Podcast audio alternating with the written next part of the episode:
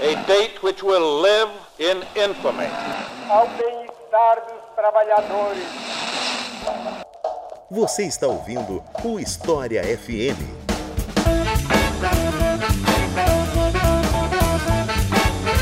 Salve ouvintes do História FM, bem-vindos a mais um episódio do podcast do Leitura Obriga História. Eu sou Iclis Rodrigues e hoje vamos falar sobre tempos históricos, as diferentes temporalidades com as quais nós trabalhamos na história, especialmente no campo da teoria da história. Um assunto que eu tenho certeza que vai ajudar muito o graduando que está entrando no curso de História agora, vai ajudar muita gente que está estudando para passar na pós-graduação. E para falar sobre esse assunto, eu trouxe novamente aqui o professor Júlio Bentivoglio, que esteve conosco aqui no episódio 35, e para quem eu passo a palavra para se apresentar para vocês. Ei, Iclis, boa tarde, meu caro. Sou professor aqui do Departamento de História na Universidade Federal do Espírito Santo, autor de alguns livros relacionados com a teoria, né, historiografia alemã, e é um prazer estar de volta para falar com vocês aí um pouco mais sobre o tempo. Então é isso, vamos conversar mais sobre as múltiplas temporalidades com as quais nós historiadores trabalhamos depois dos comerciais.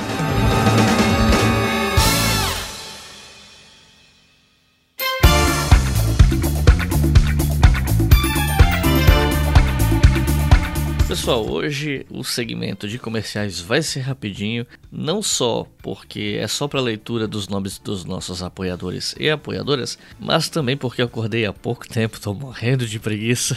Normalmente, sessão de comerciais é aquela coisa, né? Você tenta falar animado, você tenta engajar o público naquilo que você tá anunciando ou nos recados que você tá dando. Mas hoje não, gente. Hoje não, eu tô com sono. Então, eu só vou trazer para vocês os nomes dos nossos novos apoiadores e apoiadoras que são o pessoal que financia esse podcast, que permitem que você escute esse podcast gratuitamente pela nossa campanha no Apoia-se, apoia.se barra História. Com dois reais por mês você já financia todos os nossos podcasts, com cinco reais por mês você pode ouvir os episódios do História FM com antecedência. E os nossos novos apoiadores e apoiadoras são Danilo Santos, Bruna Baraúna, Edi Duarte, Marcelo Celestino, Thiago Coutinho, Joel Moraes, Mangamon, Felipe Massotti, René Pessoa, Alexandre Rosa e Virgílio Rigonati. Muito obrigado, pessoal. Espero que vocês estejam gostando do podcast. E vocês que estão ouvindo, não se esqueçam, se vocês querem financiar isso aqui, ou se te ajuda de alguma maneira e você quer retribuir, você tem condição para isso, né? Porque eu sei que tem gente que infelizmente não tem, então tudo certo. O podcast é disponibilizado para todo mundo de graça de qualquer maneira, mas se você quiser retribuir ou se for uma pessoa ansiosa que quer ouvir os episódios com antecedência, considere colaborar com a gente em apoia.se barra História. Agora chega de papo e vamos para o episódio.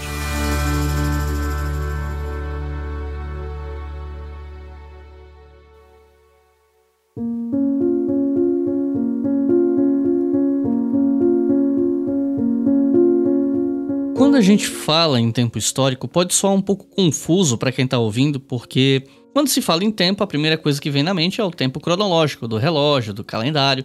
Só que na história a gente fala em tempos históricos, a gente fala tempos no plural, porque existem outras leituras possíveis sobre o tempo. Então, eu queria pedir para você explicar, se você fosse explicar isso para um leigo ou para um aluno que acabou de entrar no curso de história, como é que você explicaria o fato de que pra gente existem tempos no plural? Bom, essa é uma primeira pergunta muito bacana, Iclis, e talvez um pouco difícil de sintetizar rapidamente para os alunos que estão entrando agora, né, as alunas, e também para o público leigo, né, para quem não é historiador ou historiadora, professor de história.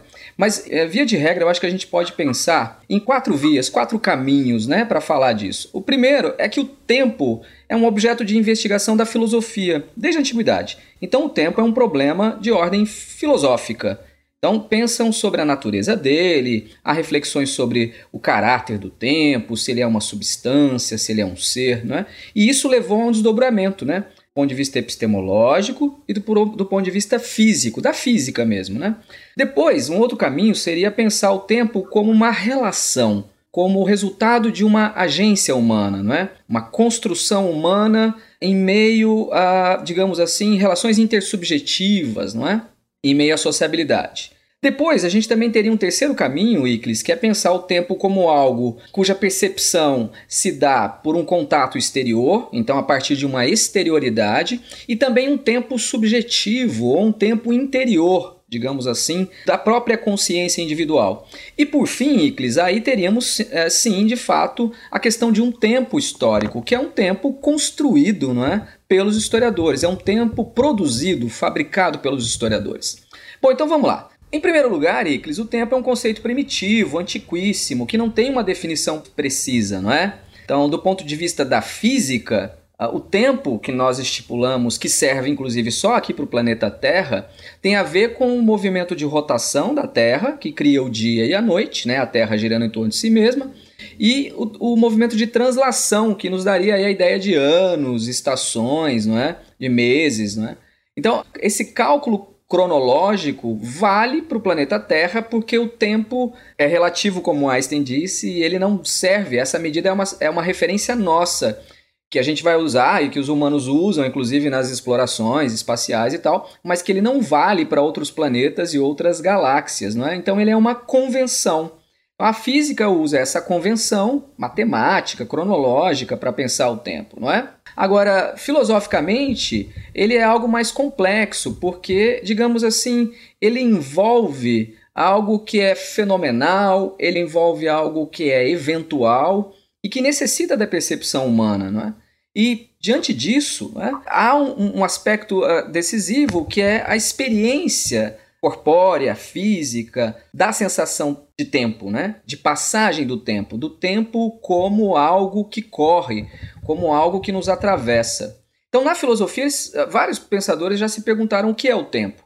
Então, para Aristóteles, ele é a medida do movimento, né? a medida de um movimento, de um ponto a outro, né? é uma duração. Para Kant, o tempo é algo absoluto, da ordem do absoluto, né? da ordem dos juízos sintéticos a priori. Aliás, tempo e espaço, não é? São dois aspectos ou duas dimensões que independem do reconhecimento humano, da percepção humana. Tempo e espaço existem independentemente dessa experiência. Nietzsche também refletiu sobre o tempo, imaginando que ele é um eterno retorno, é um contínuo, não é? Paul Ricoeur se debruçou sobre o tempo, Walter Benjamin, não é? Também tem discussões interessantíssimas sobre o tempo enquanto uma continuidade infinita, uma agoridade. Por exemplo, Benjamin não separa o passado do presente, né? Então é algo que, digamos assim, não seria fácil da gente é, resumir uh, rapidamente. Mas, claro, pensar o tempo é algo que se refere a um tipo de experiência, como eu disse no início, de ordem subjetiva, né, uma vivência individual no plano da, da, intimidade, da subjetividade, mas também é algo que diz respeito a experiências marcadas por uma exterioridade. Ou seja, a gente olha para a natureza, a gente olha para os outros seres vivos, a gente olha para o dia e a noite. Então, ao longo da nossa vida, a gente percebe a mudança. Né? Esses seres vão se modificando, não é? O dia se modifica e vira noite. Então, essa, essa relação de exterioridade cria né, um dado ou um conjunto de dados objetivos para a gente mensurar, para quantificar essa passagem do tempo. Isso as civilizações antigas fizeram. Mas também há uma outra, uma outra forma de sentir a passagem do tempo que ela é mais subjetiva, não é? é de ordem, digamos assim, psicológica, biológica.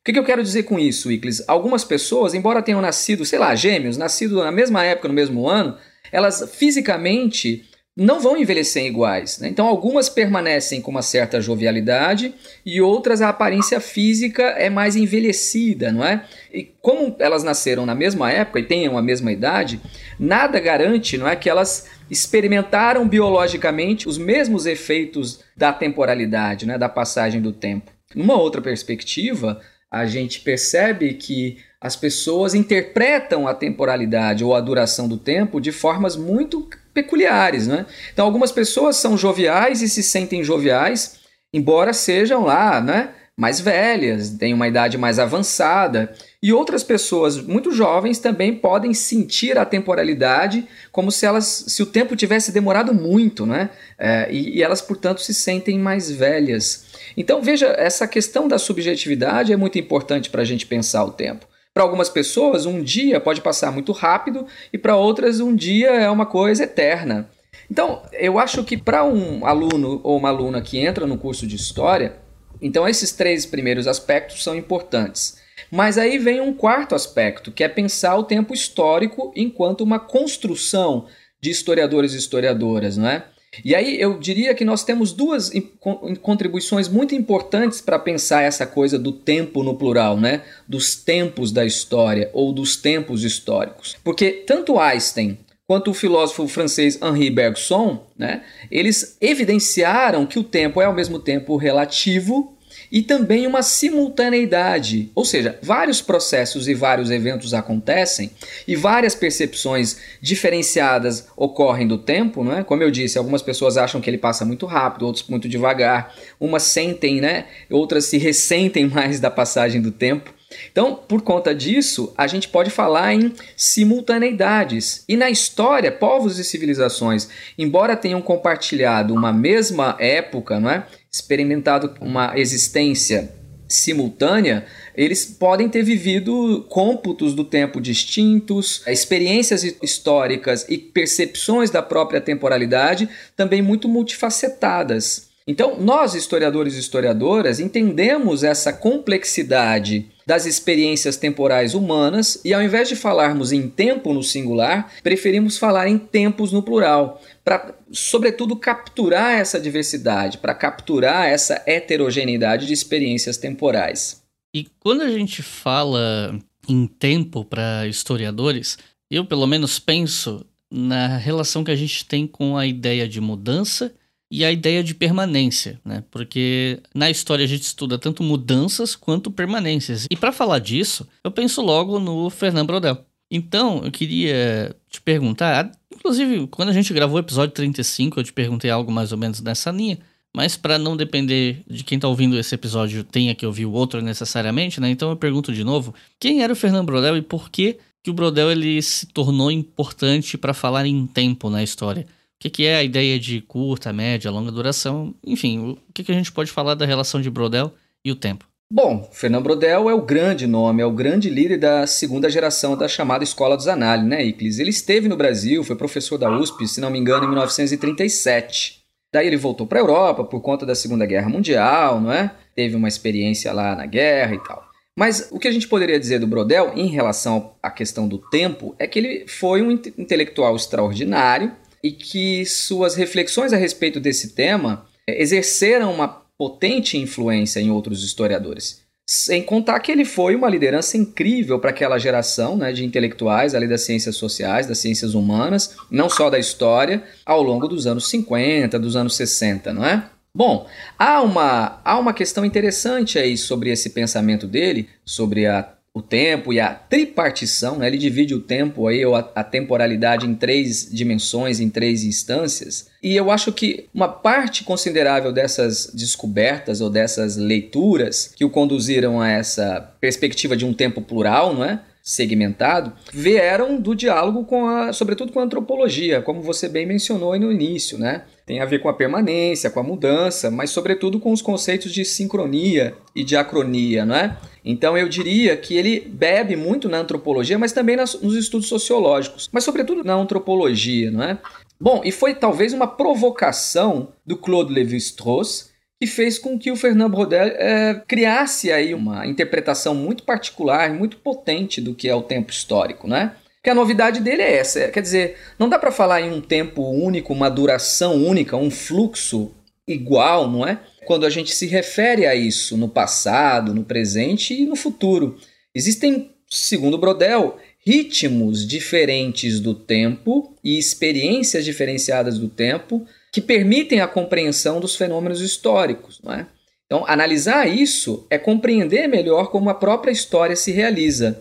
Então, ele vai dizer: ó, um, um tipo particular de eventos históricos mais rápidos, né, de mudanças bruscas, né, que seria talvez o tempo do jornalismo, o tempo da vida política, é uma temporalidade que ele chama de curta duração. Né? São eventos rápidos que explodem, desaparecem. Mas ao lado deles existem eventos que duram um pouco mais, né? que aí seria essa média duração, que se refere às conjunturas, às gerações, a uma determinada, a uma determinada era ou a um conjunto de eras, né?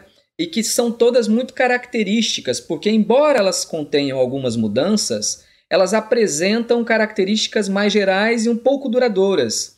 Né? Então elas, é, digamos assim, constituem uma fisionomia mais ou menos única, não é um cenário, né, um contexto, um panorama. Então, por exemplo, a gente teve recentemente os governos do PT na presidência da República, então a gente poderia falar que há aí uma, uma, uma conjuntura com características semelhantes, né, uma era petista, por exemplo. Mas aí Brodel também diz que há um outro tipo de experiência temporal ou de percepção do tempo que ele chama de longa duração, que é a longue durée, não é? que seria um, um tempo imóvel, onde quase não há mudança. É, né? Seria uma, um, um, tipo de temporalidade que atravessa não décadas, mas séculos. Né? Portanto, ele cria esse conceito de longa duração em 1949 por conta das provocações da antropologia. Né? Quando ele, na sua tese de doutorado sobre o Mediterrâneo, não é? e a época de Filipe II, ele percebe que existem ritmos ali e fenômenos históricos que obedecem uma lógica e nessa lógica existem aqueles fenômenos que duram e que permanecem, ou seja, são estruturas de longa duração. E esse é o caso, por exemplo, do capitalismo, da moral cristã, que pouco mudam ah, apesar da passagem do tempo. Então ele imagina né, essa complexidade do tempo vislumbrando como um sistema muito influenciado pelo estruturalismo, não é, Iclis? Porque, veja, é como se o tempo fosse essa estrutura complexa, com engrenagens que se articulam, não é? Então, portanto, a gente consegue articular aspectos da, da história, ou seja, eventos históricos que acontecem, na superfície, ou seja, na curta duração, mas que para compreendê-los melhor a gente tem que aprofundar um pouco mais, é? entendendo ali como que eles se conectam a uma determinada conjuntura, a um contexto histórico, que seria a média duração, e de que modo aquilo se articula com uma civilização ou com um tipo de práticas praticamente imóveis, como seria, por exemplo, o caso do capitalismo, né? Então, Brodel, Brodel tem essa contribuição absolutamente original e muito importante, não é? Valorizando uma história serial, com muita documentação empírica, com dados sistemáticos, não é? E ele dialoga muito intimamente com a geografia, com a antropologia e também com o marxismo. Então, eu queria retomar um pouco o que você comentou sobre o Levi-Strauss, né? Sobre o impacto do Levi-Strauss na forma como o Brodel formulou as ideias dele e tal sobre o tempo. Faz muito tempo que eu li sobre isso. Talvez eu esteja falando alguma besteira, né? Mas me parece que o argumento central do Levi-Strauss era de que a antropologia meio que fazia o que a história pretendia fazer de uma forma mais completa, talvez mais eficiente e eu não estou dizendo que o Levi-Strauss usou essas palavras, né? Eu estou tentando resumir porcamente aqui o argumento central. Então vem Brodel e responde ao Levi-Strauss trazendo a questão do tempo, que o que destaca a história, o que faz com que ela tenha uma particularidade, que faça com que ela mereça ser uma disciplina própria, uma ciência própria, é a questão do tempo. E o tempo é fundamental para separar as balizas do que é fazer história e o que é fazer antropologia. E eu queria te perguntar qual era o argumento central do Brodel nesse debate? Como você coloca essas diferenças entre o trabalho de um antropólogo e de um historiador, por exemplo? Pois é, eu diria que essa foi uma, uma verdadeira batalha de titãs, né? Entre Brodel e Levi-Strauss, dois gigantes da, das ciências sociais naquele momento extraordinário, né? Do pensamento na França, porque ao lado, ao lado desses embates de história e antropologia, a gente tinha também ali alguns debates muito bacanas entre a filosofia e os estudos da linguagem, né?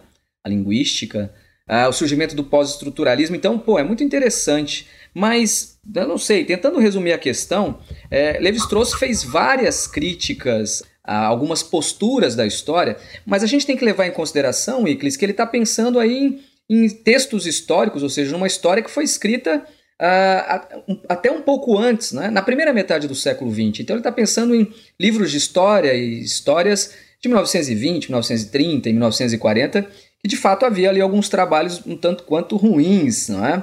metodologicamente falando e tal. Mas aí ele resume essas críticas, ou melhor, ele dissemina essas críticas em vários textos, como História e Etnologia, de 49, Raça e História, de 1952, uma aula inaugural que ele dá em 1960, não é? em, também em História e Etnologia, que é mais recente, é de 83, além, claro, do clássico Pensamento Selvagem. O que, que ele está criticando? O Levi-Strauss está criticando que a história exercia um certo imperialismo, né? Ela tinha ali uma, uma empáfia, né? os historiadores e a própria história surgiam como uma ciência mãe, uma ciência orientadora das demais ciências. E aí o Levi-Strauss levanta uma série de fragilidades, como o uso, por exemplo, por parte de alguns, algumas histórias, do conceito de sociedades primitivas, não é? De sociedades sem história, aquela ideia de pré-história e história. E ele começa a verificar que faltava muitas vezes a esses, essas obras e faltava à história um pouco daquilo que a antropologia tinha a oferecer. E que, sobretudo nos estudos etnográficos, né, havia ali avanços notáveis. E o Levi-Strauss diz que, em outras palavras, que os historiadores praticavam uma etnografia, faziam etnografia, não é? Sem contar, não é, a existência é, de, de, determinadas posturas historiográficas que defendiam uma neutralidade, não é, do historiador em relação à análise dos, do passado, das sociedades, das comunidades no passado. E ele vai dizer que não havia nada disso, né? nada dessa neutralidade, muito pelo contrário, inclusive ele localiza alguns anacronismos gritantes, não é? generalizações. Então, ao fim e ao cabo, qual é a grande questão? É, fundamentalmente, Claude Lévi-Strauss diz que a história não é uma ciência superior às demais, não pode ser uma ciência orientadora, e aí eu lembro aos ouvintes que era muito comum naquela época falar que as Outras ciências eram auxiliares da história, ciências auxiliares da história. Então, olha como é que era a coisa, né? Então, isso incomodava os outros cientistas sociais. A outra é aquela de que o método histórico seria infalível, não é? Permitiria uma neutralidade do historiador, que seria algo infalível, não é? E que a gente sabe muito bem que não, que é muito difícil fazer história. Outro, de que a história seria uma ciência exclusivamente das mudanças. Né? Portanto, a resposta do Brodel é muito interessante, que ele vai falar que não, que a história também é o estudo de permanências, a longa duração é isso, né? Olha que bacana. E por fim, Claude Lévi-Strauss também critica o fato de que a história elege né, determinados atores enquanto sujeitos históricos em detrimento, em detrimento de outros atores. Né?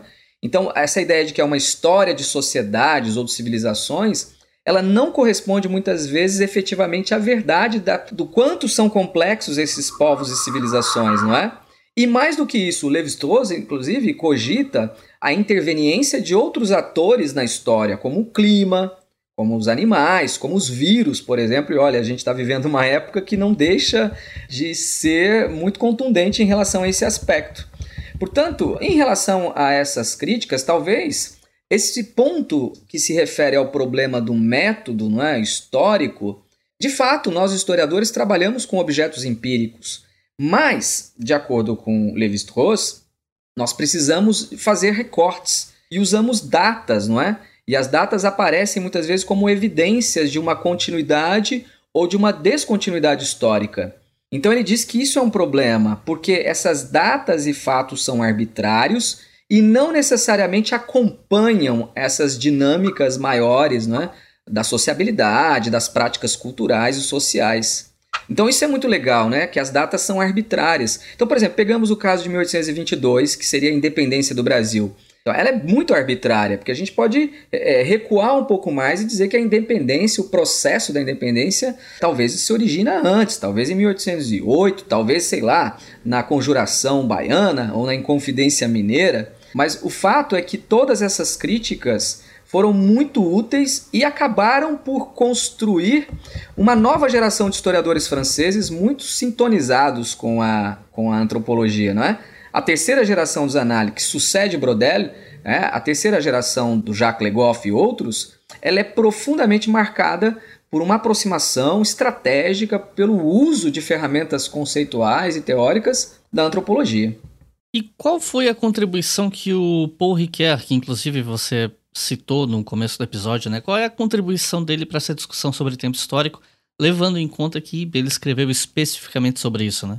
Bom, em Tempo e Narrativa, que é uma obra clássica em três volumes, né? De, se não me engano, de 1983 ou 1985, por aí, Paul Ricoeur faz uma longa discussão retomando a, é, a história da filosofia dedicada a pensar sobre o tempo e a temporalidade.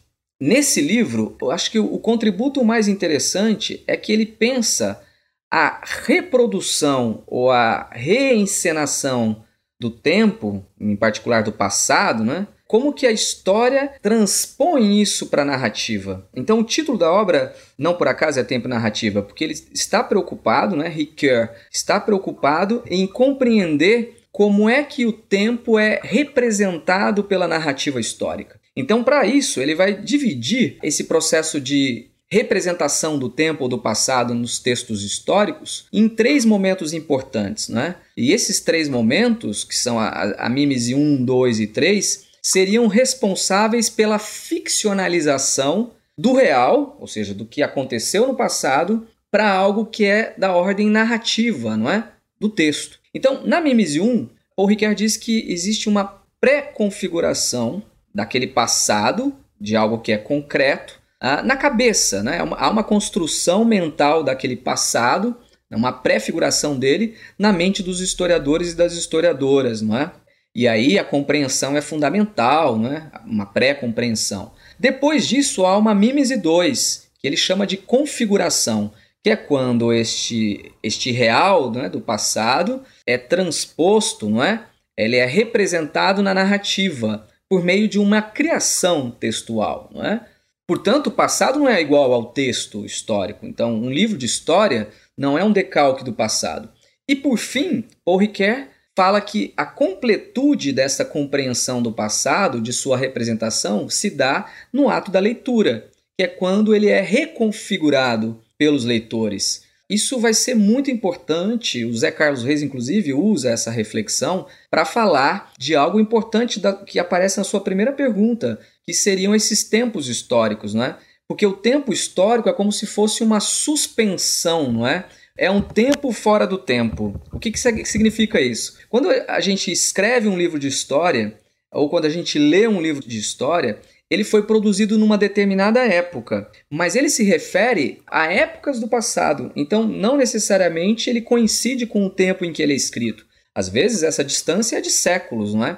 Mas esse livro ele se projeta na temporalidade, ele se projeta no futuro, porque ele vai continuar sendo lido por leitores lá adiante. E quando esses leitores do futuro lerem essa obra, é como se existissem vários encontros pontuais da obra, né, com a obra no tempo da obra, mas também ou daquele autor que a produziu, né, mas também com aquele passado representado na obra. E são tempos que não se confundem, são tempos distintos. Portanto, as obras de história, elas criariam esse terceiro tempo. Paul também chama a atenção para uma temporalidade que não que é, é, digamos assim, ela uma temporalidade inerente não só à história, mas a uma temporalidade das obras históricas. Ou seja, ele está dizendo que a gente pode temporalizar a historiografia, que a história tem uma história e que, portanto, a gente precisa historicizar esses trabalhos. Em parte, essa reflexão também aparece no texto do Michel de Certeau, A Operação Historiográfica, não é? Agora, não que fosse uma grande novidade pensar isso. O Arnaldo Momigliano na Itália fez isso, o Georg Igers vai fazer isso na Alemanha e nos Estados Unidos. Eles historicizam as obras históricas, eles sabem que elas são fruto de uma época, fruto de inquietações do seu próprio tempo. Agora, a grande tese do Paul Ricoeur, né, em tempo e narrativa, é que o tempo se torna humano na medida em que ele é articulado pela narrativa. Então, olha só, isso é um avanço em relação a Heidegger, né? porque Heidegger vai dizer que o tempo né, é compreendido a partir da consciência humana e que, portanto, ela historiciza o tempo e a temporalidade. Então, a, a consciência histórica, os indivíduos, se apropriam do tempo atribuindo-lhe significados. Só que o Paul Ricoeur vai dizer, ok, mas isso se concretiza de uma forma muito, muito perfeita, né? de, uma, de uma forma muito acabada nas narrativas históricas. E aproveitando que você citou o José Carlos Reis, eu queria te perguntar sobre um conceito que ele traz, que é o conceito de kairos, que é um conceito que vem do grego, né?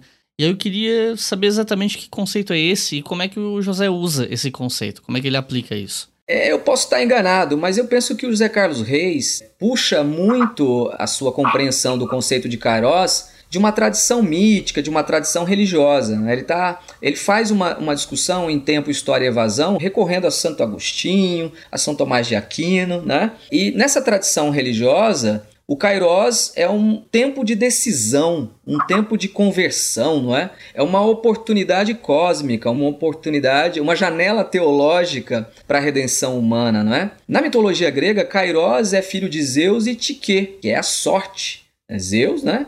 E a sorte, que é uma representada por uma princesa formosa que tem uma coroa na cabeça que se parece com as muralhas de uma cidade. Mas veja, o Kairos é uma outra face do tempo, né? Que nós conhecemos bem, que é o Cronos. Então, na mitologia grega, Cronos é o deus do tempo em primeiro lugar, não é? Ele que devorava os seus filhos, né? E que provava e demonstrava que haveria um tempo de nascer, um tempo de morrer, e tudo seguiria uma ordem, né? uma lógica na eternidade de repetição, né? de vida e de morte.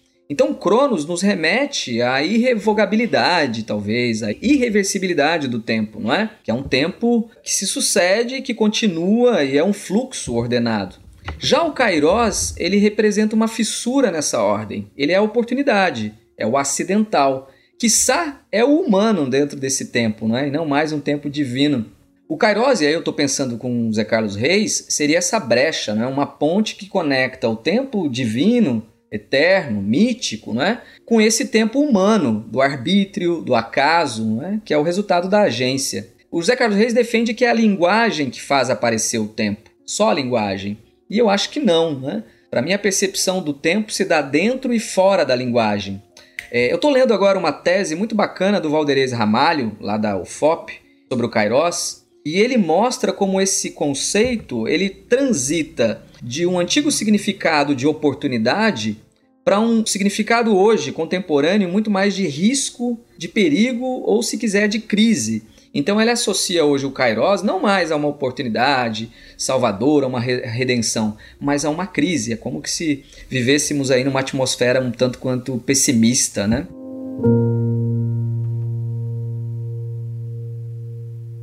Você está ouvindo o História FM.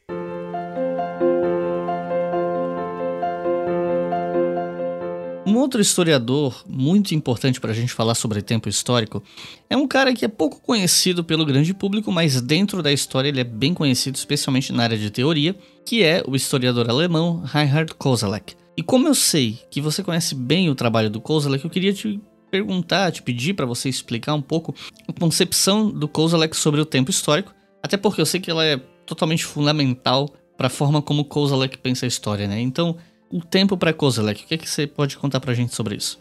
Bora lá. Kozelek baseia-se fundamentalmente em Heidegger, é, em ser e tempo, né? na distinção que Heidegger faz da temporalidade e da historicidade. Em resumo, eu diria que o Heidegger defende que o, o, ser, né, o Dasein, o ser aí no mundo, ele está imerso, ele está preso à temporalidade, que o atravessa, que o conforma, quase que o define, não é? Mas essa relação é dinâmica, porque o indivíduo, o Dasein, se apropria também do mundo como do tempo, convertendo-se num ser em si para um ser para si. Né? Então, uh, e isso, esse processo se dá quando o Dasein se depara com a morte, ou seja, com a finitude da vida, com a finitude da existência. Quando diríamos assim que o seu próprio tempo acaba, ao passo que o tempo do mundo continua, não é? Então é isso que faz com que os indivíduos, de acordo com Heidegger, pensem o tempo, não é? E ele passa a ser humanizado. É, a consciência histórica atribui sentidos, qualidades, né? ela qualifica o tempo, se apropria dele. Então a historicidade seria uma elaboração que os indivíduos fazem da temporalidade. E aí o Kozelek se aproxima também de Gadamer, né? Porque para Gadamer o tempo né, é como se ele deixasse marcas, né, que são compreendidas e retratadas na linguagem. Marcas como épocas, como eras, como tempos, não é? A própria divisão do tempo entre passado, presente e futuro, que é uma mera convenção, não é? Isso que aparece em Heidegger, é, Kozelek se utiliza dessas reflexões para destacar a importância da historicidade, né? a importância da historicidade. E de que, portanto, uh, o tempo não é só algo que possa ser compreendido de uma forma naturalizada. Então, em Heidegger, a gente tem alguma coisa muito interessante aí, que é um desenvolvimento importante dentro de uma tradição historicista alemã, a qual Kozelek se filia, de compreender a temporalidade a partir da experiência humana, da consciência histórica, não é? E, claro, da tradução disso em significados, portanto, e aí isso nos levaria à chamada história conceitual do Kozelik, não é? E ao invés de usar o conceito de razão, ele usa o conceito de consciência. Isso é muito interessante, né? O Karl Marx também faz isso, né? Então Heidegger faz isso, o Marx faz isso, o Kozelek vai fazer isso, né? Então, o Kozelek, diferentemente do Heidegger, o tempo é sim histórico, né? Porque para Heidegger o tempo não teria nada de histórico, né? Então é por isso que ele distingue temporalidade de historicidade. A historicidade é um tempo do histórico, é um tempo do humano. A temporalidade é algo que transcende, que ultrapassa isso, né? É esse conceito absoluto radical. É, então essa humanização do tempo e da história vai ser um capítulo importante na obra do Kozelik, né, no seu processo de criar as famosas categorias meta-históricas né, de espaço de experiência e de horizonte de expectativas. Então são categorias meta-históricas como outras que ele usa, como amigo-inimigo, guerra e paz e por aí vai, não é? Então, marcadas por experiências temporais de semantização, é? os eventos, os fenômenos, enfim, as coisas do humano, as, as experiências históricas, elas acabam resultando em significados para o passado e em reconhecimento desses significados, não é? Por parte dos historiadores e historiadoras. É, eu diria que, de um certo modo, é mais ou menos nessa direção que ele pensa a temporalidade e o tempo. E outra questão relacionada diretamente a essa é que existe um conceito bem conhecido do Kozelek entre historiadores, que é o tal horizonte de expectativas. Esse conceito ele tem relação com a concepção do Kozelek sobre tempo histórico? O que, que ele está querendo dizer quando fala em horizonte de expectativas? Tem sim, Iclis. Na verdade, são dois conceitos angulares, né? o horizonte de expectativas, mas também o espaço de experiência. Então, são essas duas categorias meta-históricas que são definidoras, constituidoras dessa leitura que a consciência histórica, ou dessa apreensão que a consciência histórica, que o pensamento, né, que a razão tem da sua existência e da própria existência do mundo. Né? Então são duas categorias absolutamente fundamentais e que se referem a uma questão que é clássica dentro da filosofia germânica, né? dentro do pensamento histórico alemão, historicista e hermenêutico. Porque para eles a consciência histórica ela é ao mesmo tempo individual e coletiva. É o resultado da, dessa interação entre né, uma consciência mais geral do todo, da sociedade, mas também dos indivíduos. Né? E são essas relações que criariam a semantização, ou seja, as, os processos de significação, de caracterização do tempo e das experiências históricas. Cada um de nós carrega um passado de experiências, né? Esse é o espaço de experiência do Kozelik. E elas nos constituem e nos orientam agora, no presente, né? Mas a gente não vive só nessa relação das experiências do passado com o instante do agora. A gente também se projeta no futuro, né? A nossa mente, o nosso pensamento está o tempo todo pensando o que, que eu vou fazer daqui a pouco, daqui a cinco minutos, amanhã, daqui a dois anos, não é? Então, a, a, a, nossa consciência, ela é fluida, ela se movimenta na temporalidade, né? ela se projeta. Então, o nosso corpo e o nosso pensamento, ou seja, a nossa consciência histórica, não só são resultado, o resultado de um movimento do tempo ou da temporalidade, ou seja, um resultado de, um, de deslocamentos não é? feitos no tempo e no espaço, como também eles são marcas desta temporalidade, não é? que elas aparecem na nossa no nosso exterior, né? Nossa, na nossa aparência, mas que elas também criam significações internas, subjetivas dentro da gente, né? Então, vamos pegar um exemplo. Alguém que nasceu em 1980 e morreu o ano passado de Covid, não é? Portanto, morreu com 40 anos de vida.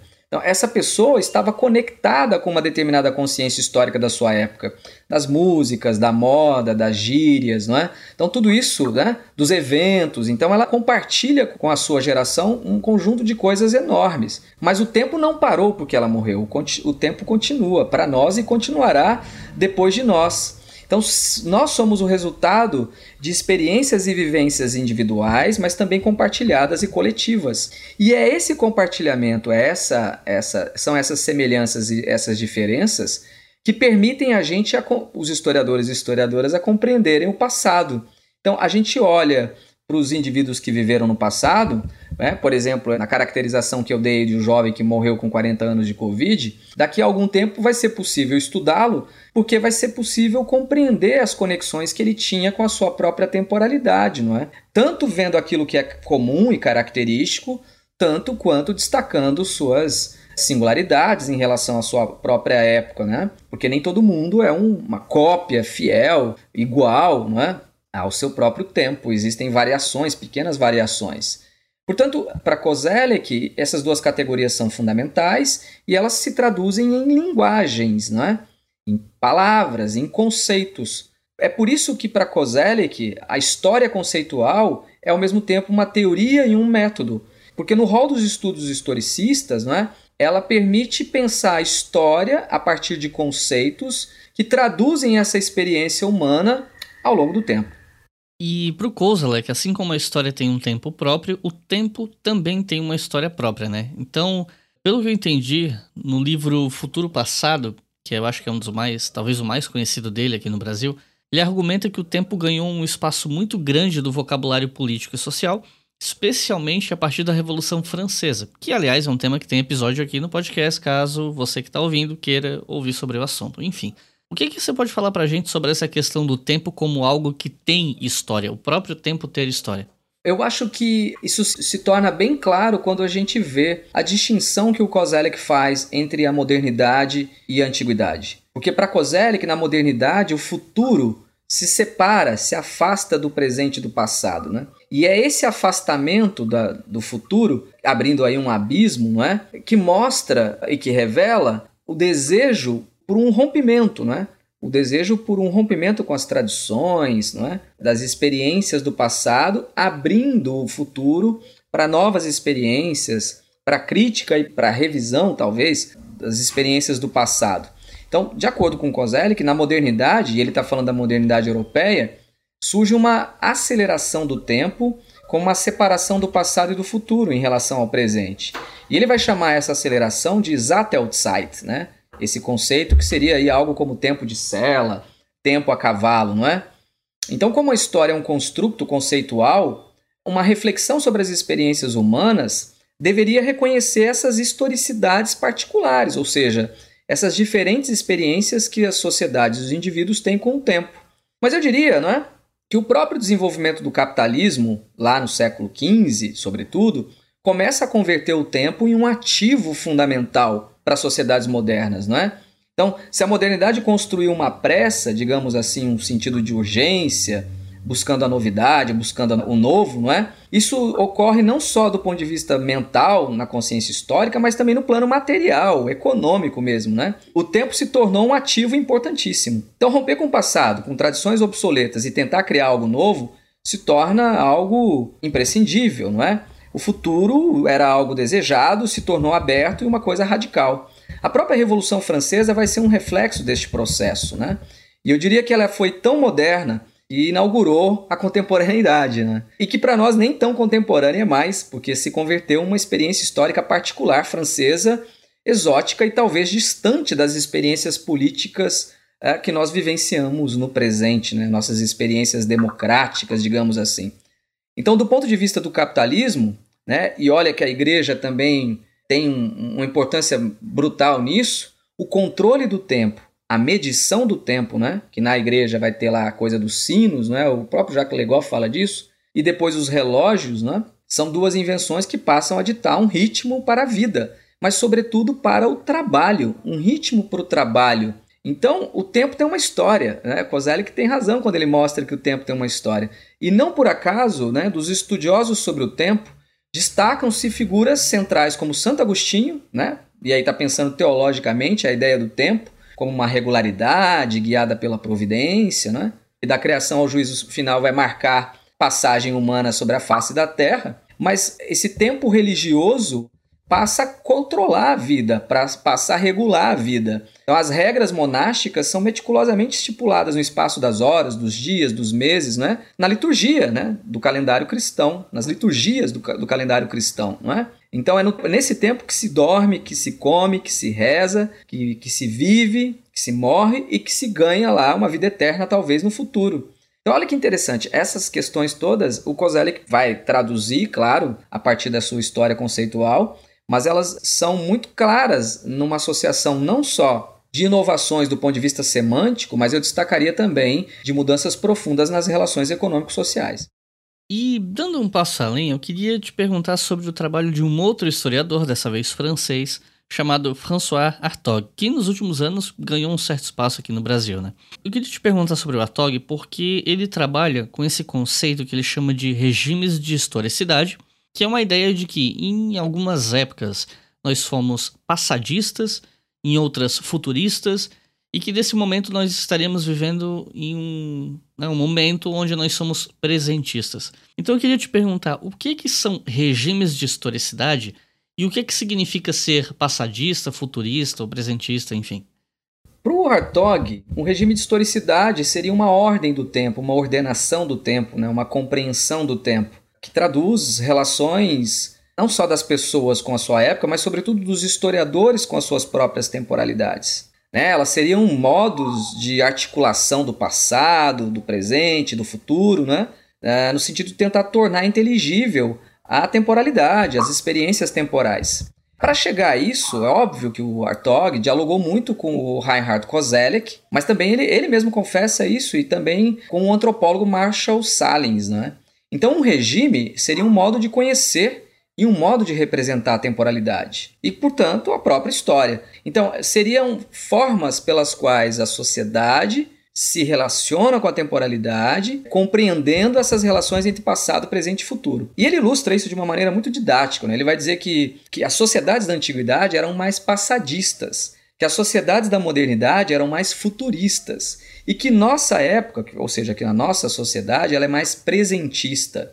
E isso por conta do modo como se pensa e se representa a temporalidade. Né? Então, lá na antiguidade, a história, ela não era algo importante, não é? é a história, digamos assim, o, o, passado longínquo e tal, não era algo tão importante. O futuro seria mais do mesmo, né? quase que uma repetição. E as tradições e as origens seriam muito importantes porque elas que orientavam a vida social. Então, aquelas sociedades da antiguidade, elas estão muito presas a esse passado e não exatamente a história.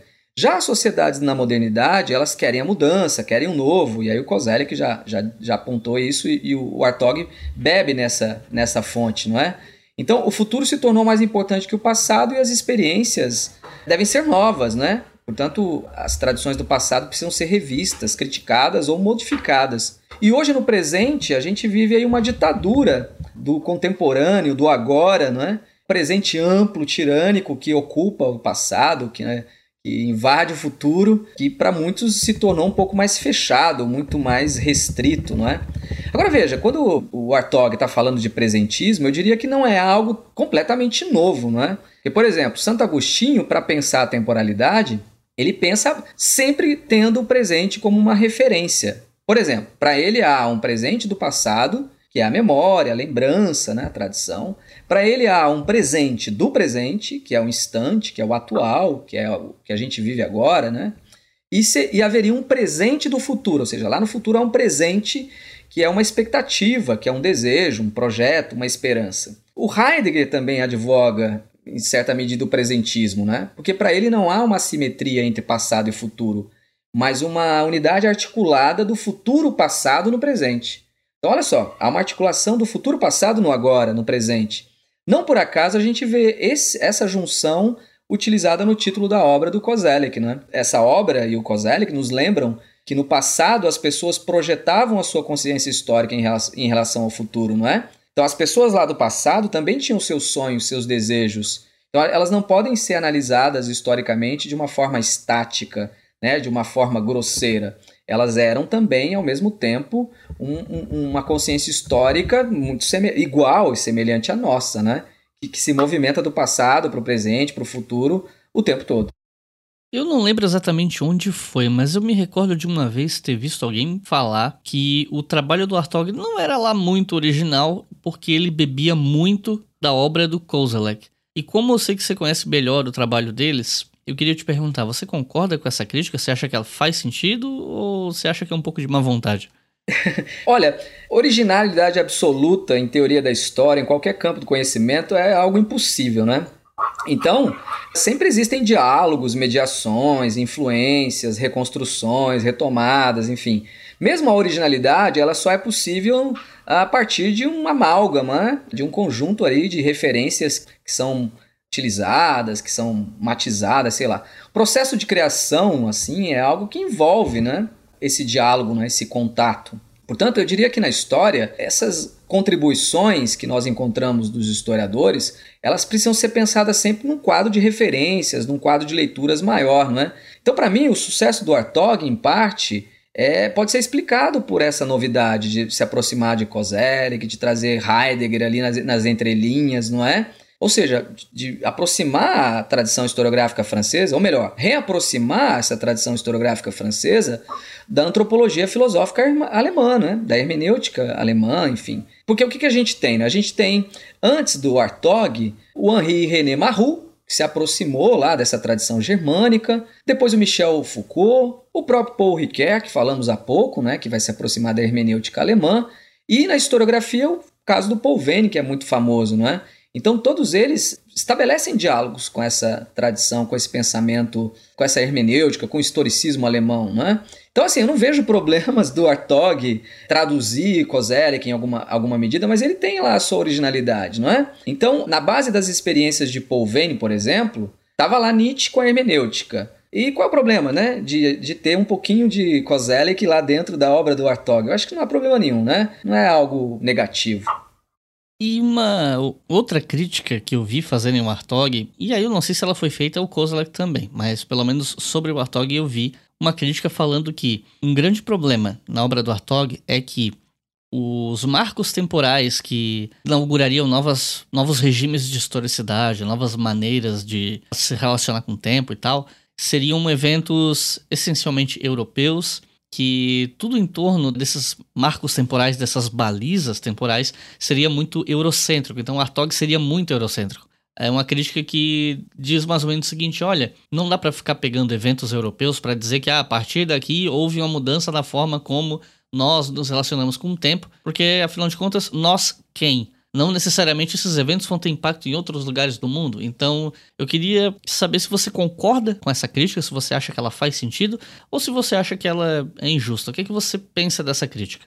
Ela faz sentido sim, ela faz sentido para ambos, tanto para Kozelek quanto para Artog. Vejamos, eh, são homens brancos, europeus, de tradicionais nações imperialistas, não é? Império Alemão, Império Francês, e que pensam a tradição histórica inseridos numa temporalidade europeia específica, né? E assim eles representam e procuram compreender o mundo, né? a partir ali do seu lugar, né? a partir ali da, suas, da sua própria experiência histórica. Mas eu tendo a imaginar né, fortemente que existem ritmos diferentes, né? até mesmo dentro da Europa. E mais ainda quando a gente pensa numa realidade mundial. Então existem ritmos temporais muito distintos até mesmo dentro da Europa, na época em que eles analisaram. Então vamos ver. Vamos pensar o caso brasileiro, para início de conversa, né? Que modernidade é essa que existiu em rincões do interior ou em comunidades tradicionais? Então, quando o Kozelik fala lá do Zeit, da aceleração do tempo, será que essa modernidade ela, ela é extensiva e ela é imediata em todo lugar? Né? Então, por exemplo, os povos indígenas no Brasil vivem uma consciência histórica antenada com essa consciência histórica presentista de que nos fala Hartog, né? Não sei. Então, toda a humanidade, eu diria que seria difícil ela seguir um mesmo recorte ou um mesmo padrão temporal, não é? Ela não vive sintonizada numa mesma consciência histórica, que seria aí uma música numa determinada estação de rádio, né? Nós não estamos ouvindo a mesma música, não é? Então, eu penso muito nisso quando a gente imagina povos distintos, regiões distintas na face da Terra. Então, a aceleração do tempo europeu, que ocorreria ali por volta de 1750, talvez ela valha muito para os estados germânicos, talvez para a Inglaterra, uma parte da França. Mas será que para todo o território germânico Será que, né? Será que Portugal acompanhou isso de perto? Será que a Itália, todas as regiões da Itália acompanharam isso? Lá na Rússia, no Império Russo também? Então eu não sei se o Zattelzeit pode ser algo, um conceito globalizado, não é? Ou, se o for, é preciso matizar. Talvez essa aceleração do tempo ela tenha seus ritmos em outros lugares, não é? Então veja bem, vou pegar o caso brasileiro aí de novo. Em 1750, os colonos que estavam aqui no Brasil, os portugueses e né, os brasileiros e os povos indígenas, será que eles sentiram o impacto dessa aceleração? Houve uma reelaboração do vocabulário filosófico e político na época? Então, será que surgiram novas experiências históricas de rompimento com o passado? Radicais?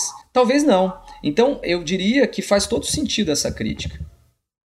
E para encerrar esse bloco, eu queria te perguntar sobre o conceito de consciência histórica do Jon Jusen, levando em conta que ele tem a ver com o entendimento do tempo que as pessoas têm. Então, o que é esse conceito e como ele se relaciona com o tempo? É, esse conceito, Wickles, ele é muito, é muito forte dentro da tradição historicista alemã. Portanto, é, o conceito de consciência histórica não é exatamente de Rusen, não é? Ele foi formulado lá atrás por Dilthey, não é? novamente em Heidegger, próprio Kozelek que usa o conceito de consciência histórica, não é? Assim, e na minha leitura, e eu posso estar enganado, eu acho que o Rusen encaixota muito uh, o uso que faz dele, não é? Num formalismo muito rigoroso, muito metodizado. É assim, é, é óbvio que o Rusen tem uma preocupação didática, com uma exposição clara, né? Então ele procura construir modelos muito rígidos, né, para compreender os fenômenos históricos. Assim, a consciência histórica para ele, que na verdade é algo que vem lá de Dilthey e Heidegger, seria uh, algo fundamental para a gente estabelecer uma, um critério de compreensão das relações humanas né, com o mundo não é? com, e com os fenômenos. Né? Então, a consciência seria esse pensamento historicamente determinado não é? que vive não é? e que experimenta o mundo não é? e que tem aí elementos ou traços de subjetividade Dilthey são as vivências e é, traços de experiências compartilhadas, de uma coletividade, que é Erfarum, por exemplo, né? que aparece lá em Walter Benjamin. Portanto, eu vejo que é óbvio que tudo tem uma história, né? que os povos, que as civilizações, que as culturas, que o próprio pensamento é, pode ser historicizado, né? porque ele se dá no tempo, né? E ele traduz o tempo a partir das categorias e da própria linguagem que existia na própria época em que ele é feito. Então, tudo é histórico mesmo, né? o próprio pensamento é histórico. Então, a consciência deve ser histórica. Nesse particular, o que, que o, o Dilthey fazia? Ele estava fazendo uma crítica à filosofia de Kant, que a razão não pode ser absoluta, que a razão, ou seja, o pensamento, tem que ser historicizado.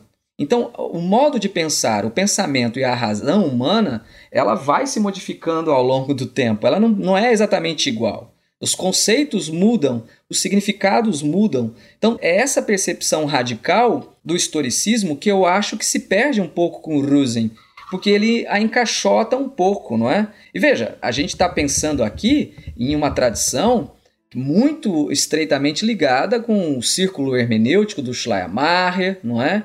com a questão da linguagem, tal como a filosofia alemã pensa, né? sobretudo com Heidegger. Mas aí Rusen reforça um pouco esse sistema complexo num sistema, né? num sistema bem formalista, muito influenciado pelo estruturalismo. Eu acho que é óbvio que isso é importante, tornar um pouco mais didático a, a, a compreensão da consciência histórica, mas o que, que ele faz? Ele diz que a experiência do tempo é constituída por quatro tipos básicos: o tradicional, o exemplar, o crítico e o genético, que ele conecta a quatro princípios de orientação histórica: de afirmação, de regularidade, de negação e de transformação. E para cada um desses princípios existe aí uma conexão clara e tal. Veja, também diria que o, o Hayden White padece desse mal, né? De ser muito formalista com a sua antropologia. A antropologia do Hayden White também é assim, muito calcada num estruturalismo mecânico, rígido, né? Agora, óbvio que Rusin é interessante para a gente compreender o nosso trabalho didaticamente e até nos ajuda a entender, por exemplo, o Riquelme e o Hartog, né? Por quê? Porque para ele a narrativa histórica é uma operacionalização de modos de constituição de sentidos históricos e temporais, ou seja, ela é o retrato, ela é a tradução de determinadas consciências históricas.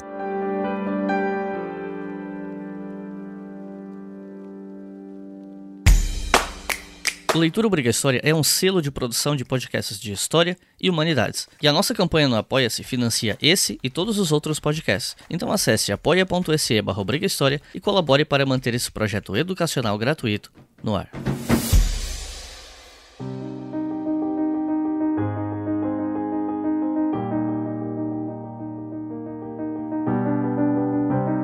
Nesse último bloco, eu queria conversar contigo sobre a definição de alguns conceitos relacionados a tempo. Alguns até que você mencionou aqui no episódio. Eu já falei deles, alguns deles pelo menos, né? Em vídeos lá no YouTube, no Leitura Obriga História. Mas eu queria ter esse conteúdo em podcast também, então eu acho que vale a pena trazer isso para cá, para esse episódio, porque são conceitos que eu acho que não não é legal esticar para fazer um episódio dedicado para cada um, né? Então, já que a gente tá falando de tempo, acho que aqui seria o lugar certo. E o primeiro conceito seria o de anacronismo. Eu queria pedir para você explicar esse conceito com exemplos práticos e também queria saber se você pode falar sobre o debate que existe em torno dele. Eu pergunto isso porque eu uma vez eu esbarrei com um pessoal comentando que é impossível não ser anacrônico quando você olha para o passado, porque o nosso olhar ele é mediado pelo nosso tempo. Então a gente nunca vai ver o passado do jeito que os contemporâneos desse passado viam aquele momento. Mas eu também sei que essa é uma perspectiva não consensual da historiografia. Eu encontrei mais gente que rejeita isso do que gente que concorda. E esses comentários normalmente eu vi eles vindo especificamente do campo de história da arte. Então talvez faça mais sentido para esse campo em particular do que para outros, não sei. Então, eu queria te perguntar, o que é anacronismo? Você pode dar alguns exemplos e o que você acha desse debate? É, em relação a essa última parte, eu penso que talvez seja algo específico mesmo da história da arte. Porque vamos lá, o anacronismo para muitos é o que? É um pecado mortal para historiadores e historiadoras. Né? Ele ocorre quando a gente usa a nossa perspectiva atual, as nossas experiências, os nossos valores, né? os nossos significados do presente, do agora, é, ou seja, a nossa própria existência como uma régua para medir, para comparar ou para analisar fenômenos, indivíduos, enfim, eventos no passado. Então isso constituiria um erro, porque o passado deveria ser analisado e compreendido segundo a sua própria regra, né? segundo a sua própria lógica, seus valores. Então acho que o historicismo alemão é uma corrente que defende essa perspectiva e que defende a possibilidade né, de eliminar, né, de contornar um anacronismo radical mediante o uso do método compreensivo. Então a Verstehen seria um método que garantiria um reconhecimento da alteridade um reconhecimento do outro e da sua diferença em relação a nós. Né? Então vou pegar um exemplo. Quando Niébua começou a estudar lá no comecinho do século XIX a história romana, ele percebeu que, que ele tinha lá em alemão, né, que os historiadores alemães, germânicos na verdade, né, do final do século XVIII e início do século XIX escreveram sobre os romanos, era como se ele visse os alemães do seu próprio tempo falando, conversando, pensando. Ou seja, as traduções e as histórias sobre a Roma antiga que existiam em língua germânica, elas germanizavam os romanos, não é? Então, é a partir daí que tanto o Nieboa como depois o Ranke vão se insurgir contra esse tipo de anacronismos. E a hermenêutica, que seria um, um tipo de técnica de analisar textos, ao lado da filologia, foram dois campos muito importantes para a tradução de textos, para a compreensão de fontes, traduzido do latim, do grego, do romano. Então houve um boom de traduções de documentos antigos, né? Gregos, romanos e latinos. Olha o caso da Monumenta Germani, né? Lá na Alemanha. É procurar os documentos traduzindo-os para o alemão, né? publicando eles em latim, mas sobretudo também em alemão. Então, esse esforço todo para quê? Para evitar incompreensões ou explicações equivocadas do passado. Então, o anacronismo é de fato um, um horizonte que está muito próximo de todos nós. Mas a gente pode evitá-lo, né? A gente pode evitá-lo ou pelo menos minimizá-lo, desde que a gente use as ferramentas adequadas e que a gente, claro, procure compreender o passado e os sujeitos históricos no passado e não interpretá-los, não é? Então a gente poderia pegar vários exemplos, por exemplo, o caso brasileiro, não é? Quando os portugueses chegam aqui ali de 1500 em diante, né, a forma como eles traduzem, explicam, não é, os povos indígenas, ela é marcada por incompreensões da cultura indígena, da linguagem indígena, da religiosidade indígena, enfim, né? dos costumes sexuais, por exemplo, indígenas. Né? Que, e aí, digamos assim, hoje é, com as ferramentas que nós temos de trabalho e com essa preocupação que temos, não é? É? de considerar o outro nas suas especificidades culturais, linguísticas, religiosas, é mais fácil a gente evitar o anacronismo. É, inclusive, eu queria reforçar aqui para o pessoal que está ouvindo, dá uma olhada lá no canal do YouTube, no vídeo sobre anacronismo conceitual, porque um exemplo que eu queria trazer para cá, né? Lá no vídeo tem outros, mas no vídeo eu explico que existem conceitos que você consegue aplicar ao passado sem ser anacrônico, e tem conceitos em que você é anacrônico. Então, por exemplo, no caso do, de um conceito que eu não considero anacrônico aplicar ao passado, é o conceito de genocídio. Por quê? Porque, embora ele tenha sido formulado em 1944, ele foi formulado para explicar um fenômeno que estava acontecendo naquele momento, mas que, de outras maneiras, ocorreu em outros momentos da história também. Aconteceu, por exemplo, com os armênios na Primeira Guerra Mundial. Então, foi um conceito futuro que foi formulado para falar de uma coisa que é, vinha acontecendo na história. Claro que você não pode esperar que o termo genocídio apareça, sei lá, em 1915, mas a gente pode usar esse conceito porque ele foi formulado para isso. Em compensação, eu vejo gente querendo falar em socialismo no Império Romano, ou então direita e esquerda na antiguidade. Não dá para falar, por quê? Porque direita e esquerda elas entram na equação a partir do momento que se supõe que sociedades podem definir o seu destino e não mais um imperador, um monarca, coisa assim. E aí, só quando se pensa na possibilidade de uma sociedade pensar nos rumos dela mesma, é que entra direita e esquerda. Por quê? Porque são maneiras diferentes de se levar uma sociedade adiante. Né? Então, fica aqui minha sugestão para quem está ouvindo, se quiser ir um pouco mais fundo, esse vídeo ajuda bastante. Então entra lá no Leitura Obriga História e procura pelo vídeo chamado Anacronismo Conceitual. E em outro vídeo que eu fiz sobre anacronismo, até mais antigo, eu falei sobre os conceitos de sincronia e diacronia. E eu quero trazer essa pergunta para cá porque é aquilo que eu falei, né? Não deixar que as pessoas fiquem dependendo de vídeos e outros materiais além desse podcast aqui. Embora eu ache que esse episódio, assim como outros, são pontapés iniciais para se entender esses momentos históricos, eventos e debates, como é o que a gente tem aqui. Então, Júlio, o que, que são sincronia e diacronia aplicado à história? É, em relação ao que a gente vem conversando aqui, eu diria que a sincronia teria a ver com uh, tempos históricos né?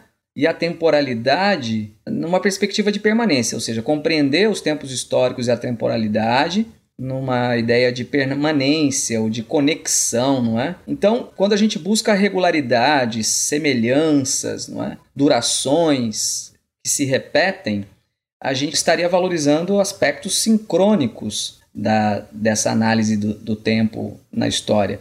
Já a diacronia é muito relacionada com mudança, com ruptura, não é? Agora, sincronia e diacronia partem do pressuposto da existência de um sistema um, informado por ritmos, não é? E por determinações. Ou seja, isso nos remete a um quadro teórico é, que tenta iluminar determinados fenômenos históricos mediante essas conexões, regras ou leis né, mais gerais. Então, quando a gente vê a reprodução, não é? ou quando uma experiência coaduna com essas normas ou esses padrões, a gente destaca a sincronia. Quando não, a diacronia. Agora, vamos pegar um exemplo. Né? Quando a gente analisa ou quando a gente procura estudar a escravidão no Brasil durante o Império, por exemplo, né, no século XIX, que acho que é onde eu conheço mais, então a gente tem um historiador, por exemplo, que é o Robert Lenz, que é muito importante nisso, né? Então ele deixa muito claro que existem padrões para a família escrava, por exemplo, né? Então a família escrava no Brasil, ela tem ali algumas características. É, então a gente tem um fenômeno maior que a escravidão e a gente tem ali a família escrava que reproduz um pouco, ou seja, sincronicamente, não é, um determinado modelo de organização social. Mas dentro deste modelo existem fissuras, existem diferenças, não é? Então a vida dos escravizados, com as suas contradições e determinações e as suas lutas, não é? podem apresentar singularidades. Então eu posso analisar uma família escrava na Bahia, no Rio de Janeiro, aí no Rio Grande do Sul, e verificando esses aspectos sincrônicos, né, as semelhanças e similaridades que existem entre elas, mas também podem haver diferenças, diferenças às vezes, não é, expressivas até. Então, por exemplo, quando a gente pensa em família escrava no 800, a gente imagina aquela coisa de um casal formado por um homem e uma mulher. Mas é, é possível, não sei se isso já aconteceu, mas acredito que sim, né? É possível encontrar uma família composta, talvez, por indivíduos do mesmo sexo. Né? Então vamos, vamos supor aqui que é possível, talvez, encontrar um processo judicial de sodomia, ou enfim, de algo relacionado com práticas sexuais não comuns, não é? que fale da existência, né? que nesse processo apareça lá um casal que vive junto, não é? Então é algo que foge um pouco do padrão, que foge um pouco desta norma, não é? Portanto, eu acho que são conceitos muito interessantes para a gente pensar assim, experiências históricas no tempo. E por fim, eu queria te perguntar sobre um conceito que eu tenho visto cada vez mais presente nos debates acadêmicos no Brasil, que é o conceito de aceleração do tempo, que inclusive você mencionou no bloco passado. Afinal de contas, o que, que é aceleração do tempo e por que, que nos últimos tempos isso tem sido tão debatido? Pois é. Lá no começo eu também, eu não sei se eu disse, se eu não disse, eu vou enfatizar agora, é que o tempo é uma relação. O tempo tem que ser entendido. Alguns conceitos históricos complicados aí para vocês que nos ouvem, eles devem ser entendidos como uma relação, como algo que é, um, é processual no tempo, não é? Então, por exemplo, o que é o trabalho? O trabalho é uma relação humana. Ele é uma é o resultado de uma agência. O que é o tempo? Eu acho que o tempo a gente também poderia pensar como uma relação, como uma agência humana. Então lá atrás eu falei do Zattelzeit, do Kozelik, né, que seria esse tempo a galope, o tempo de Sela, que ocorreria entre meados de 1730, 1740, 1780 na Europa. Então ele está traduzindo ali, diagnosticando uma determinada realidade ali, não é? Mas essa aceleração, ela se explica como? Ela se explica porque, olhando a documentação, e aí ele está olhando um tipo particular de documento, que são os textos filosóficos, os textos políticos, o vocabulário começa a mudar de uma forma mais rápida. Os significados das palavras começam a se modificar rapidamente. Neologismos começam a surgir com frequência. Então, Iclis, né, o que, que o Kozelik está percebendo lá é que há uma aceleração que ele vê nas práticas sociais e que elas se reproduzem nesses documentos, ou seja, elas aparecem nesses documentos, nas fontes que ele, que ele analisa. Né? Então começam a surgir muitos embates entre os, os modernos e os antigos. Né? As famosas querelas dos antigos e os modernos vão se tornando muito frequentes nas academias de ciência, nas academias de filosofia. Não é? Então veja, mas o tempo está acelerando, mas é, é porque as relações humanas, as relações históricas estão talvez também acelerando, não é? As relações de trabalho estão acelerando, não é? O capitalismo vai imprimir um ritmo diferenciado de trabalho, diferentemente daquele trabalho compulsório, do trabalho servil. Né? Então, esse novo ritmo, essa nova produtividade exigida, não é? tem muito a ver com a possibilidade e a capacidade de alimentar as pessoas, não é? de, digamos assim, gerar lucros, né? gerar ganhos com o excedente, né, com a venda, e isso tudo vai aumentar numa progressão quase que geométrica, não é? no território europeu, em vários espaços ali, em várias regiões da Europa. Né? Então a aceleração é algo que diz respeito não somente a algo do ponto de vista da experiência cognitiva do tempo, né, da percepção do próprio tempo, mas ela tem a ver também com as relações sociais concretas de trabalho. Tem, na atualidade, tem um, um, uma proposta muito interessante que foi feita pelo Valdeir Araújo e o Matheus Pereira, no livro dele sobre o atualismo, não é? e que eles fazem uma análise dessa aceleração do tempo na nossa época. E que eles dizem que a gente vive numa época de update, não é? E as, nas ciladas, digamos assim, desse fenômeno que é o atualismo. O atualismo é algo da velocidade. Então, segundo eles, a gente, de uma maneira desordenada, descontrolada, a gente ampliou o nosso consumo de informações, de notícias, de consumo da política, não é? E consumo cultural, né? E tudo isso fez com que as sociedades hoje em dia não se pautassem mais por um desejo de futuro, né? Do que eles vão realizar amanhã, mas de uma percepção de que agora é possível alimentar e satisfazer essas demandas, essas necessidades. Então é como se a gente vivesse mergulhado numa miragem, não é? de uma atualização constante, para que a gente não se torne obsoleto, para que a gente não seja excluído do mundo. Não é? Então, hoje em dia, a atualização não é? ela deixa de ser uma decisão muito do sujeito, deixa de ser algo, digamos assim, percebido, não é? claramente percebido pelas pessoas, E ela se dá de forma quase que automática, sem a nossa intervenção. Né? Os nossos celulares são atualizados, os softwares são atualizados, muitas vezes sem que a gente aperte um botão. Então, essa é uma marca, talvez, é muito característica dessa velocidade nos ritmos da vida, né? nos ritmos da existência é, da nossa época.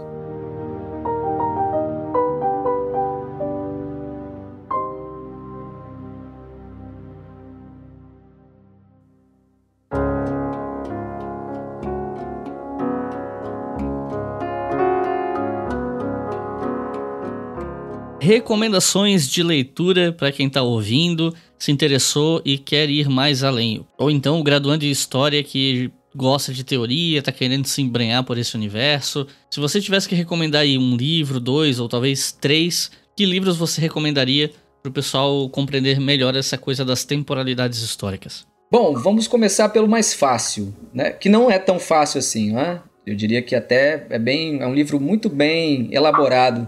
José Carlos Reis, o livro Tempo, História e Evasão. Uma obra, acho que lá final dos anos 90, se não me engano, muito importante, que discute, que trata dessas questões, uma boa parte das questões que a gente levantou aqui nessa nossa conversa. Segundo, e aí eu acho que é um, talvez um pouquinho mais difícil, mas absolutamente pedagógico, é o capítulo Espaço de Experiência e Horizonte de Expectativa está no livro Futuro Passado do Reinhard Koselleck. Então acho que Koselleck é fundamental para a gente entender a questão da consciência histórica, de que a própria historicização, não é, do pensamento, dos fenômenos e da própria história. Então esse é um livro, eu acho que importantíssimo. E por fim, aí eu acho que seria um exercício muito didático e ao mesmo tempo responsável por agregar massa crítica a, essa, a esse debate, é ir ali na raiz, não é? é ler o capítulo Temporalidade e Historicidade, que está no segundo volume do Ser e Tempo, do Martin Heidegger. Eu acho que Heidegger é fundamental, é preciso ir à raiz. Então, se a gente quer entender a diferença entre esse tempo exterior, esse tempo cronológico e esse tempo humanizado, né? se a gente quer, quer entender o conceito de historicidade a partir dessa matriz que é Heidegger, esse capítulo pequeno, inclusive, é uma leitura aí para uma hora, uma hora e pouquinho, é decisivo. Então é isso, pessoal. Júlio, quer deixar algum recado final, alguma consideração final? Queria agradecer mais uma vez a você, Iclis, e a todos, tá? Acho que foi uma, um desafio, mas foi uma experiência muito gratificante essa nossa conversa sobre um assunto tão difícil, né? E claro que eu não acho que não esgotei aí todos os pontos e provavelmente devem ter passado alguns furos aí da minha leitura, do meu jeito de entender a questão, mas fica aí a contribuição e estou aberto a, ao diálogo, ao debate com quem ouvir e gostar aí do tema. Então é isso. Muito obrigado por terem ouvido até o final. Não se esqueçam que o História FM e todos os podcasts do Leitura Briga História são financiados pela nossa campanha no Apoia-se. Com dois reais por mês você financia todos os nossos podcasts e com cinco reais por mês vocês ouvem os episódios com antecedência. Então é isso. Muito obrigado e até a próxima.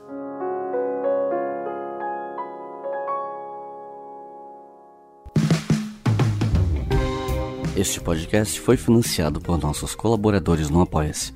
Acesse apoia.se barra e contribua para manter este projeto educacional gratuito no ar.